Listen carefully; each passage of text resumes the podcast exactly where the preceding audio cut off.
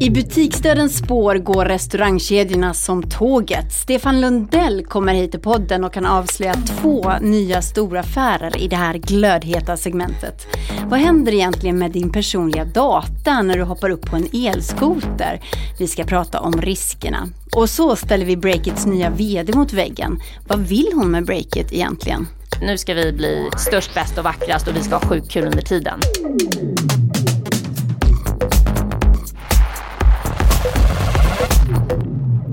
Välkomna till Breakits podcast, din plats i cyberspace när du vill veta allt som händer i det nya näringslivet. Jag heter Katarina Andersson och vi börjar med våra telegram. Det svenskgrundade techbolaget Yubico får in hela en kvarts miljard i riskkapital. Det avslöjades nu i veckan. Värderingen sköt i höjden och bolaget värderas nu till 5,8 miljarder, nästan tre gånger så mycket som bara för ett år sedan. Yubico tillverkar en digital krypteringsnyckel som du kan använda för att logga in på till exempel hemsidor och appar. Och på kundlistan finns nästan alla stora techföretag inklusive jättar som Google, Facebook och Microsoft. För fem år sedan slog Schibsted på stora trumman. Man skulle utmana giganten Hemnet och släppte in bostadsannonserna på Blocket. Satsningen var en av Blockets största någonsin och målet var att bli marknadsledande. Men det gick inte. I början på veckan så kastade Blocket in handduken och tog bort möjligheten för mäklare att lägga upp annonser på sajten. Det är inte lätt att fälla en sån jätte som Hemnet. Gaming Week! Say it with me. Gaming Week! Det svenska Youtube-fenomenet Felix Pewdiepie Kjellberg kanske var deppig när han tidigare i år fick se sig själv omsprungen av indiska T-series och inte längre var Youtubes största kanal. Men i dagarna nådde han en riktigt mäktig milstolpe. 100 miljoner prenumererar nu på hans kanal. Och dessutom så gifte sig stjärnan tidigare i augusti med sin Maritza som han såklart träffade på videonätverket. Grattis Pewdiepie säger vi på Breakit.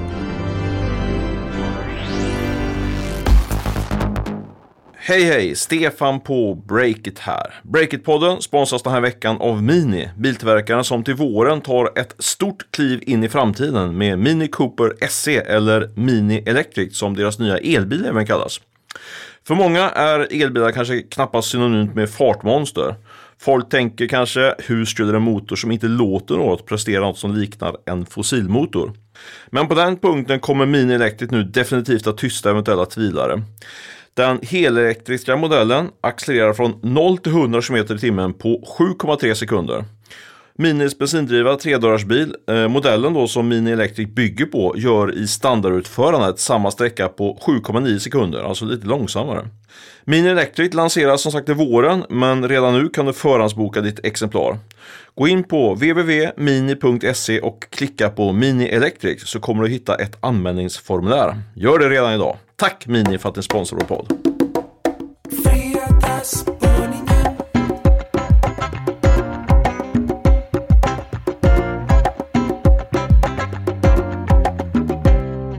Välkommen in i studion Stefan Lundell. Tackar, tackar. Du, den här veckan så har du grävt igen och du har grävt fram två spännande affärer, eller rättare sagt potentiella affärer. Och eh, de har koppling till butiksdöden som breder ut sig, eller hur? Ja men absolut och faktum är att uh, här under, precis innan, uh, innan vi, vi gick in här i poddstudion så blev en av de potentiella affärerna faktiskt en riktig affär. Jaha, spännande. Ja, här händer det saker. Breaking det news i poddstudion. Vi, ja, vi hänger inte med i våra påor här. Ja men okay. absolut. Mm. Nej men så här är det. Jag har grävt fram att, uh, i början av veckan så grävde jag fram att de två snabbväxande restaurangkedjorna Bastard Burgers heter den, hamburgerkedjan och Holy Greens som är en typ av, vad, säga, vad kallar vi den då? Den kallar vi för grön, en grön snabbmatskedja. Mm. Eh, där fick jag tips i början av veckan att de här två kedjorna var på väg ut till försäljning. Känner du till de här, Bastard Burgers och Holy Greens? Har du hört talas om dem? Ja, Bastard Burgers pratade vi om i podden förra veckan. Just det, just från det. Ume. Ja, mm. nej Luleå faktiskt tror jag. Men jag tror, jag tror okay. grunden där. Riktig snabbväxare. Vi har skrivit flera artiklar om och våra läsare älskar att läsa om dem faktiskt. Eh, de har ju växt som en raket. De startade för tre år sedan. Och eh, jag vet inte om de har 15 eller 20 eh, enheter nu runt om i Sverige och omsätter ungefär 200 miljoner kronor och gör en eh, jättebra vinst. Så det är en fantastisk framgångssaga måste man säga. Vad är det för hamburgare då? Har du ätit dem? Nej, jag har inte det, men jag måste verkligen testa det nu känner jag efter jag har pratat med vdn. Men det är väl lite så här street food slash hiphop slash goda burgare tror jag. Det är deras koncept. Ja, okej. Nej, det är mycket bättre paketerat än så, men ungefär så när jag skjuter från höften så är, så är det det konceptet. Och sen har vi Holy Green som också finns här i Stockholm, även ute i landet, startade i Helsingborg ursprungligen. Eh, rätt kul story med Holy Greens. Den ena killen där som drog igång det, han var jurist från början och eh, spydde på sitt jobb som jurist. Eh, började träna stenhårt för att han, som han själv sa, gick in nästan i en depression. Men han var rätt låg över sitt jobb och kände sig väldigt vilsen. Tränade som idiot och började eh, käka, käka eh, nyttigt och upptäckte att det inte fanns någon bra eh, premium eh, kan man säga i den här nischen. Och då drog han igång själv. Och eh, nu har han tillsammans med sin partner en, en kedja som omsätter ish 100 miljoner kronor. Oj. Och han har lämnat juristyrket. Ja, det här var för, för eh, ett antal år sedan, fyra, fem år sedan tror jag det var han drog igång Holy Green. Så de har växt eh, fort och inte riktigt lika fort som eh, Best of Burgers men ändå, ändå väldigt eh, eh, snabbväxande. Mm. nu ska vi se, så jag inte tappar bort tråden här. Men så, så faktamålet var då när, i början på veckan att de här två kedjorna var, var till salu och nu är det så att jag har fått bekräftat att eh, Holy Greens faktiskt är, eh, inte såld, inte hela eh, kedjan är inte såld, men de har fått in en ny storägare i form av ett riskkapitalbolag från Norge faktiskt. Jaha. Känner du till det riskkapitalbolaget? Nej, eh, det var ett, en ny spelare som kommit eh, som har startat i Norge men det var av avhoppare från ett bolag som jag däremot känner till, ett riskkapitalbolag som heter Hercules eh, som eh, faktiskt varit ägare utav Espresso House. Det känner du till? va? Ja, ja, absolut. Och Bastard Burgers, vad får du att tro då att eh, en försäljning är på gång där? Eller att de kan hitta en köpare? eh, nej, jag, till att börja med trodde jag eftersom jag hade rykten och folk som sa att det var så. Och sen så ringde helt enkelt eh, grundaren här på Bester Burger. Så han var en väldigt trevlig eh, gamäng. Så han, han bekräftade att, att det var en affär på gång. Det var, däremot är det inte klart där utan där pågår det förhandlingar. Så för att sy ihop det här varför vi står och pratar så mycket om restaurangkedjor i podden. Det gör vi ju dels för att vi, i alla fall jag älskar nya affärer, tycker det är kul att, att lyfta sådana. Men det finns finns också en koppling till, till, eh, till tech faktiskt. För eh, jag skulle säga att det här är då eh, tecken på, på en eller flera intressanta trender faktiskt. Jaha, vilka trender då? Lite sök där att du skulle komma och fråga, vadå? Ja, och det gjorde du. Mycket bra, påpassligt där Katt. Nej, men så här tänker jag, så här, utifrån när jag pratar med de som har tittat på de här casen och även tittat på andra case i, i det här segmentet, alltså restaurangkedjor. Det, det känns ju ganska odigitalt. Men faktum är att eh, den här typen av restaurangkedjor är lite vinnare i spåren av det här som vi kallar för butiksdöden. Som, är- som är en följd utav, av att e-handlarna tar över mer och mer utav den svenska retail-världen då. Eh, och då är det ju så, Eh, logiken är då eh, butiker läggs ner i city och då uppstår det nya eh, fräscha och trevliga butikslokaler där man då flyttar in den här typen av restaurangkedjor så de kan få ganska billiga eh, hyror jämfört med vad de kunde få för sådär Wow. 4-5 år sedan. Så vi pratar inte om någon restaurangdöd, utan bara butiksdöd. Ja, så skulle man kunna säga. Och restauranger de drar ju trafik. Det är många människor som går till restaurang och käkar helt enkelt. Och då kan man också då eh, shoppa lite grann samtidigt. Så det är den här mixen av mat och retail är någonting som börjar bli mer och mer attraktivt då för fastighetsägarna. Och det är det, en, en orsak till att eh, man lite grann kan rabattera in de här heta restaurangkedjorna. Då, vilket gör att de är, är framgångsrika och nu kastar sig då bland annat riskkapitalister över dem. Är det många riskkapitalister som tittar åt restauranghållet nu då? Den Ja. här typen av kedjor? Nej men absolut. Eh, Och det är ju väldigt intressant i kontrast då till butikskedjor. För det vill man eh, inte ta med tång alltså. För det är ju liksom, liksom du har ju MQ och JC har redan gått i konkurs. MQ är ju, är, är, ju, är ju lite halvhavererat bolag på börsen. Också i H&M och så vidare. Men det är man absolut inte intresserad av säger man från riskkapitalhåll. Men däremot restaurangkedjor är, är superintressant. Och eh, man kan säga att startskottet till det här, det som verkligen fick eh, riskkapitalisterna att eh, vakna, det var Dewey and the Juice. Känner du till den kedjan? Joe and the Juice, absolut. Exakt, du har det härliga uttalet som jag inte riktigt eh, behärskar. men eh, jag har ju gått förbi, det är ju den här juicekedjan som faktiskt har haft, eh, varit lite grann i, eh, varit lite uthängda i media med all rätt säga. De hade ju en rätt så, måste man säga, sexistisk syn på vilken typ av personal man skulle ha. Det skulle bara vara snygga människor som fick stå i, i kassan där. Efter jag hörde det faktiskt så vägrade jag gå in i butiken. Först så vägrade jag gå in i butiken och sen blev det en kommersiell succé kan man säga. För det, det här var för några år sedan. Det kanske inte var för att du höll dig undan hände ändå. Nej, men jag vet, jag var ändå var väldigt förvånad när jag hörde sen efter något år eller två att det verkligen gick som tåget. För de, det, har, det, är så en, eh, i grunden är det då en eh, dansk kedja.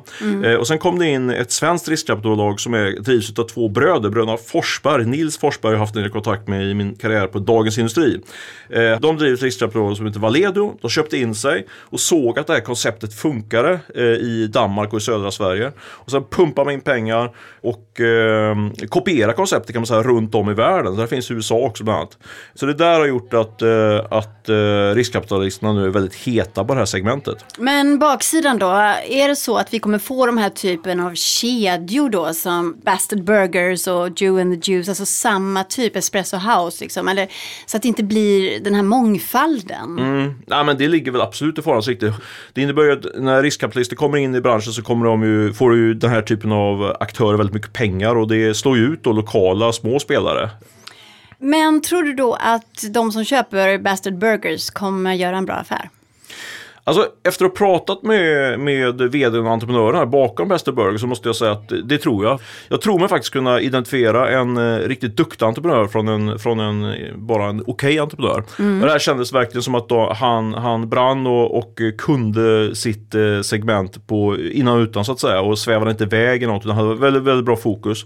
Så jag tror att det här eh, kan bli en, faktiskt en svensk eh, framgångssaga även internationellt. Han droppar bland annat att de ska lansera på Manhattan i, i New York eh, på, på sikt. Mm. Och, ja, men jag, tror att, jag tror faktiskt att det kan bli en lyckad eh, affär för de som investerar i Bester Burger. Men jag tror däremot inte att det är säkert att det, att det är så enkelt att göra om det här tricket på liksom, restaurangkedja efter restaurangkedja. Eh, det är lätt liksom, att tro att när man har något lokalt koncept som funkar så bara rullar man ut det. Liksom. Men det, vi människor är ändå lite olika och det är inte säkert att det som funkar liksom, i, i Luleå också funkar i Köpenhamn eller Bryssel. Så, där. så jag tror att eh, Ja, i vissa, i vissa segment kommer det funka jättebra men i, på andra så kommer det sluta med, ta en ända med förskräckelse.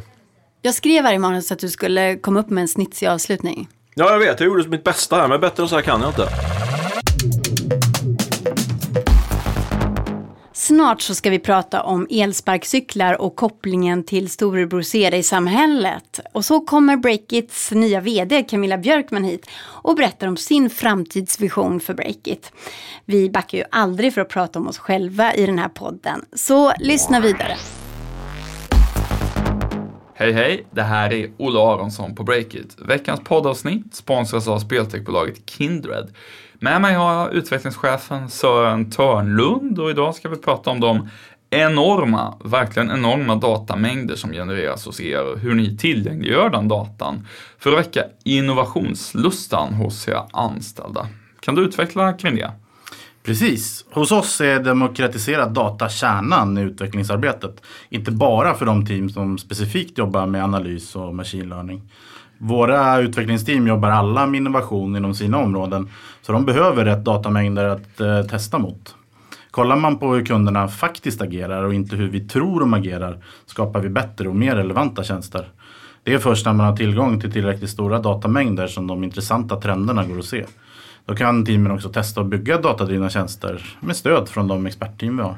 Just det, och om man är liksom flitig och påhittig med det här och utnyttjar den här datan, då kan man tänka sig att det öppnas en hel del karriärvägar också om man visar framfötterna där. Ja, verkligen. Eh, vi jobbar med att skapa tydliga tekniska karriärvägar för att du ska kunna växa i bolaget. Det ska inte krävas personalansvar för att vidareutvecklas utan du ska kunna bli expert på områden som är intressanta och fortsätta nära tekniken. Just det, många möjligheter att klättra alltså. Eh, tack så jättemycket för att du kom hit idag Sören och tack Kindred.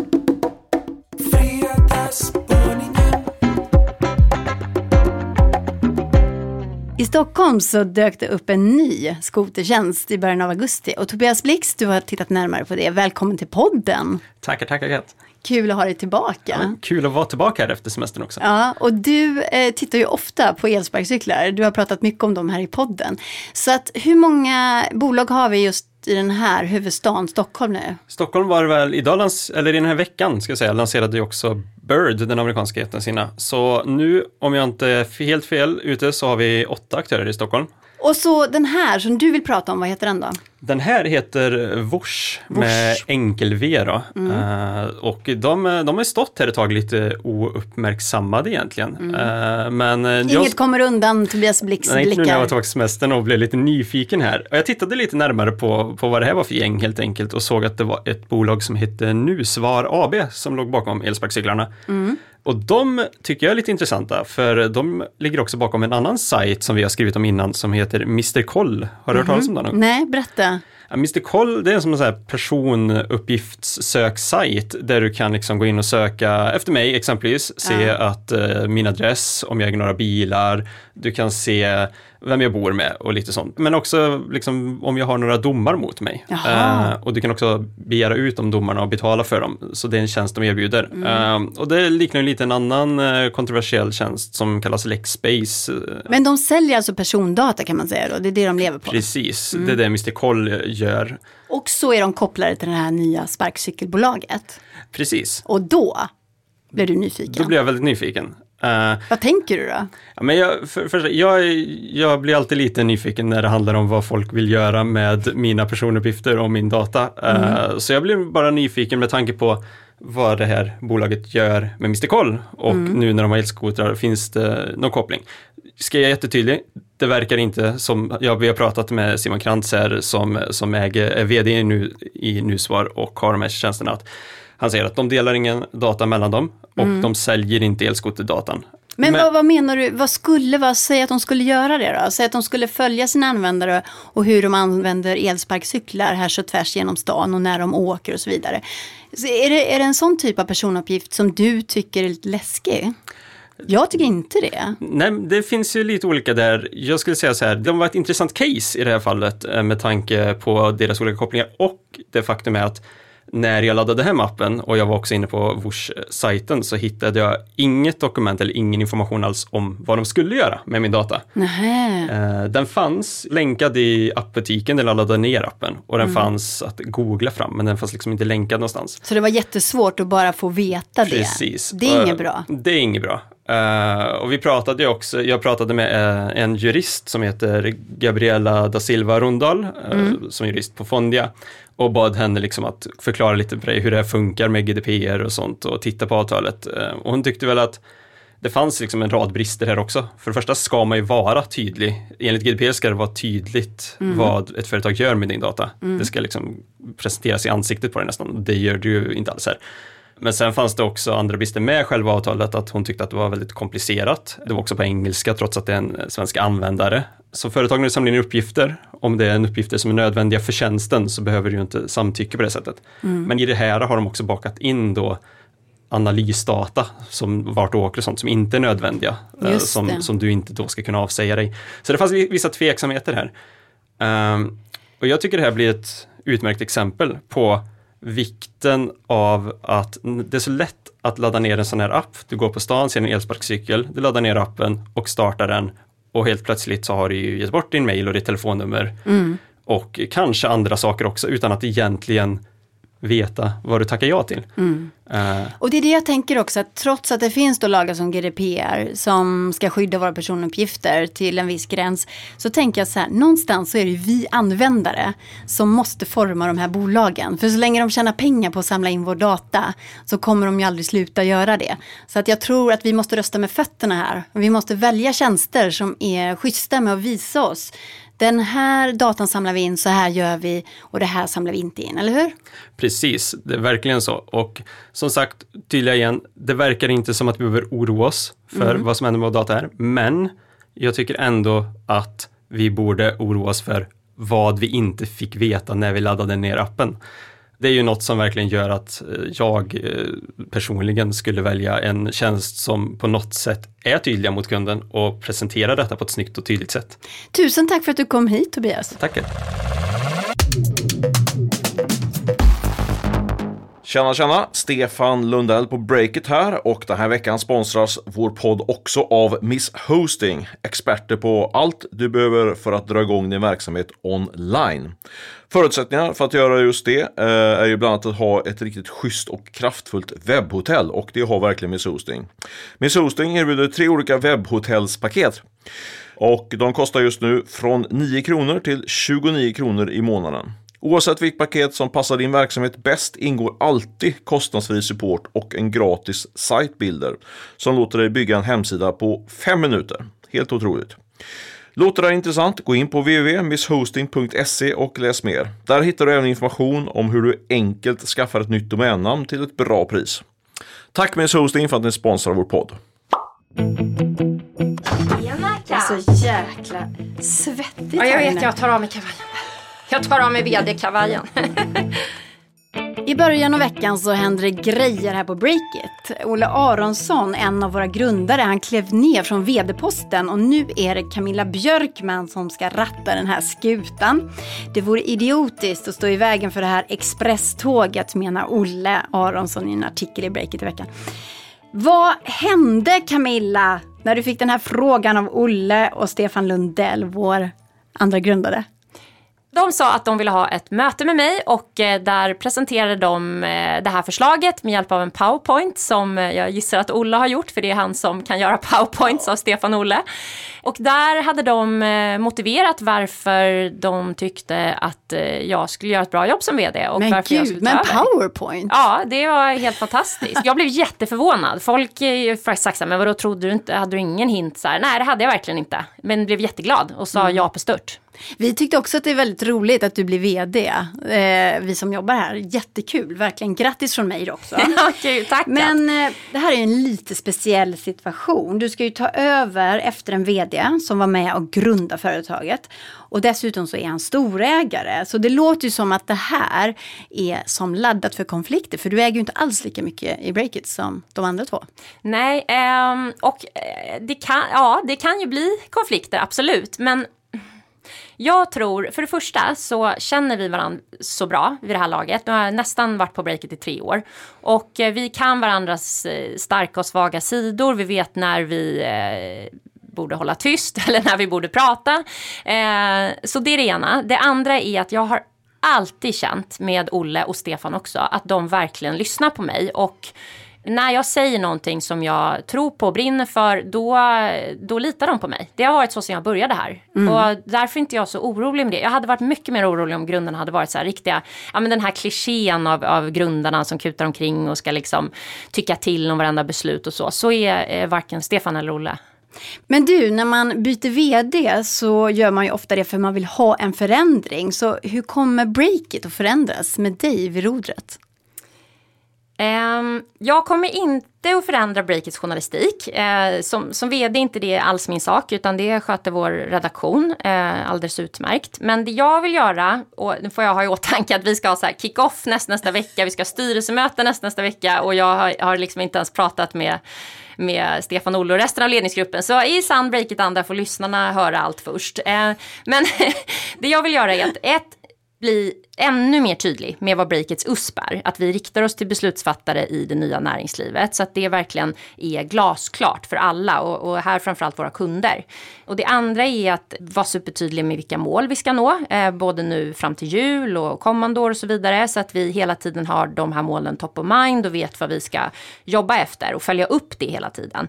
Ehm, och sen eh, ha sjukt kul under tiden. För vi har väldigt kul på Breakit och då gör man väldigt mycket bra saker. Men du, spännande det här med Breakits journalistik tycker jag. Alltså du kommer inte gå in och peta i den då, utan du kommer vara en VD som lämnar över hela den biten till redaktionen menar du? Ja, vi har ju vår nyhetschef Jon och så har vi Stefan, eh, då vår grundare som är innehållschef. Så absolut, och det som... Eh, jag har ju varit journalist större delen av min karriär faktiskt, men då gått över till affärssidan. Och det är intressant för att det var när jag började jobba med affären som jag insåg hur otroligt viktigt det var att journalistiken får vara kärnan i en medieverksamhet. Alltså det finns många mediechefer som går in och bara nu är det bara, nu ska vi eh, säljet i absoluta prio eller produkten i absoluta prio. Vi är ett techbolag, inte ett jo- journalistiskt bolag. Och man sätter journalistiken i sista rummet. Men jag är ju helt bombsäker på att då skjuter man sig själv i foten. För att journalistiken måste vara kärnan i allt. Och då är det mycket lättare att göra affärer. Har man ett starkt varumärke är det lättare att göra affärer. Och det gäller även journalistik. Vad skönt att du säger så. Ja, det tycker jag med. Men du, eh, 2018 var ett riktigt skitår för Breakit om man ska citera vår grundare Olle Aronsson som sa det i en artikel. Eh, hur ska du styra om det här då? Um, ja, alltså det var ju ett, ett skitår på vissa sätt. Sen var det ett jättebra år på andra sätt. Ehm, men, eh, men, och varför det var av många anledningar, men bland annat för att, eh, och den största anledningen var att vi inte hade bearbetat tillräckligt med kunder. Så vi hade inte några så st riktigt stora kunder som låg liksom i, i eh, eh, som en matta över året. Eh, så det vi har gjort i år, de, den resan har ju Olle redan påbörjat, det är att eh, vi har varit väldigt mycket mer aktiva på säljsidan och det kommer vi fortsätta med. Så att bara den här veckan så har vi två personer som kommer in, eller har kommit in på Breakit eh, och jobbar med vår försäljning då vid sidan av vårt säljbolag. Ehm, så det blir ju en, en jätteskillnad. Vi har mycket mer i pipen. Och sen mm. tror jag så här, det, alltså det kommer alltid komma skitår. Men vad som gör att det liksom inte går helt åt helvete är att man agerar snabbt. Att mm. man ser att nu är vi på väg åt fel håll, nu måste vi shapea upp oss själva eller förändra det här och det här. Så att där handlar det tror jag om att sätta supertydliga mål och hela tiden följa upp och agera mm. på det. Mm. Breakit är ju något ganska unikt. Det är en media-startup kan man säga som startade mitt under krisåren. Eh, och eh, medier och journalistik, det är ju en skitdålig affär. Tror du att vi vi kommer hitta något sätt att kunna ta betalt för, för journalistik. Det här är ju 10 000 kronors frågan ja, för men, alla mediehus. Ja, men jag tycker ju precis tvärtom, att vi har en jättebra affär. Eh, och ser ju hela tiden exempel på hur vi på Breakit kommer in på företag, alltså vi som, vi som jobbar med försäljning och affärer, eh, kommer in på företag och, och, verkligen kan göra skillnad för dem. Eh, och hjälpa dem att nå ut i våra mediekanaler och ta betalt för det och sådär. Så att vi har ju ökat nu, alltså förra året omsatte vi 13,5 miljon eh, och vi siktar på över 19 miljoner i år. För oss är det jättebra och den resan kan ju vi växla upp ännu, ännu mer. Alltså det är ju ganska lite pengar för vad ett medieföretag. Så att mm. jag ser ju bara möjligheter. vad klyschigt det låter kanske. Full fart framåt. Ja. Och vad tror du själv, vilken är din största bra egenskap eh, som VD? Eh, jag tycker alltid det är så jobbigt att svara på sådana frågor för jag är så bra på att lista mina dåliga egenskaper så det är ju egentligen lite Nej, det får du inte göra. Nej, precis. Men jag tror att jag är inspirerande. Jag vill liksom få med mig hela teamet och bara nu kör vi hörni, nu ska vi bli störst, bäst och vackrast och vi ska ha sjukt kul under tiden.